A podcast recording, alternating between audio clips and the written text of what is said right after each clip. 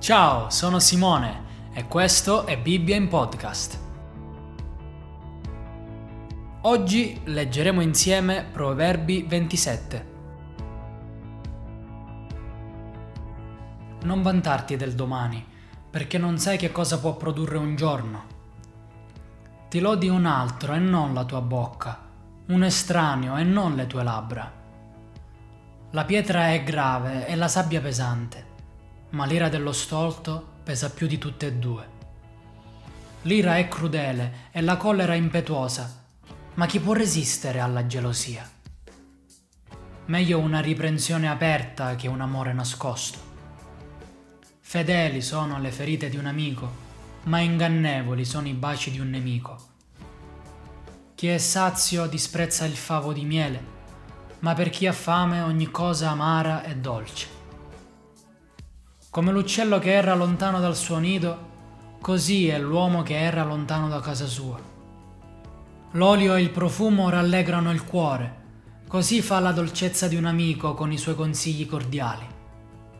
Non abbandonare il tuo amico né l'amico di tuo padre, e non andare in casa di tuo fratello nel giorno della tua sventura. È meglio uno che abita vicino che un fratello lontano. Figlio mio, sii saggio e rallegra il mio cuore, così potrò rispondere a chi inveisce contro di me. L'uomo accorto vede il male e si nasconde, ma i semplici vanno oltre e sono puniti. Prendi il vestito di chi si è reso garante per un estraneo e tienilo come pegno per la donna straniera.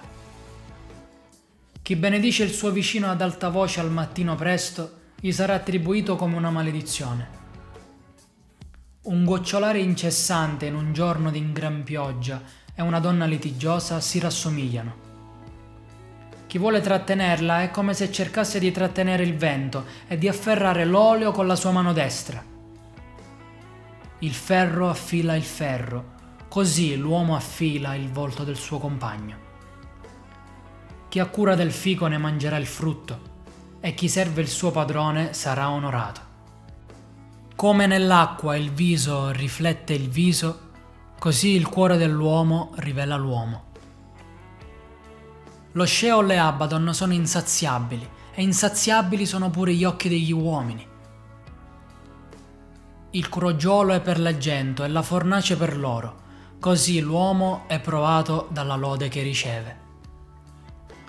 Anche se tu pestassi lo stolto in un mortaio, tra il grano con un pestello, la sua stoltezza non si allontanerebbe da lui. Cerca di conoscere bene lo stato delle tue pecore e abbi cura delle tue mandrie, perché le ricchezze non durano sempre e neppure una corona dura di generazione in generazione. Quando il fieno è portato via ed appare l'erba tenera e si raccoglie il foraggio dei monti, gli agnelli provvederanno le tue vesti i capri il prezzo di un campo e le capre abbastanza latte per il tuo cibo, per il cibo della tua casa e per il mantenimento delle tue serve.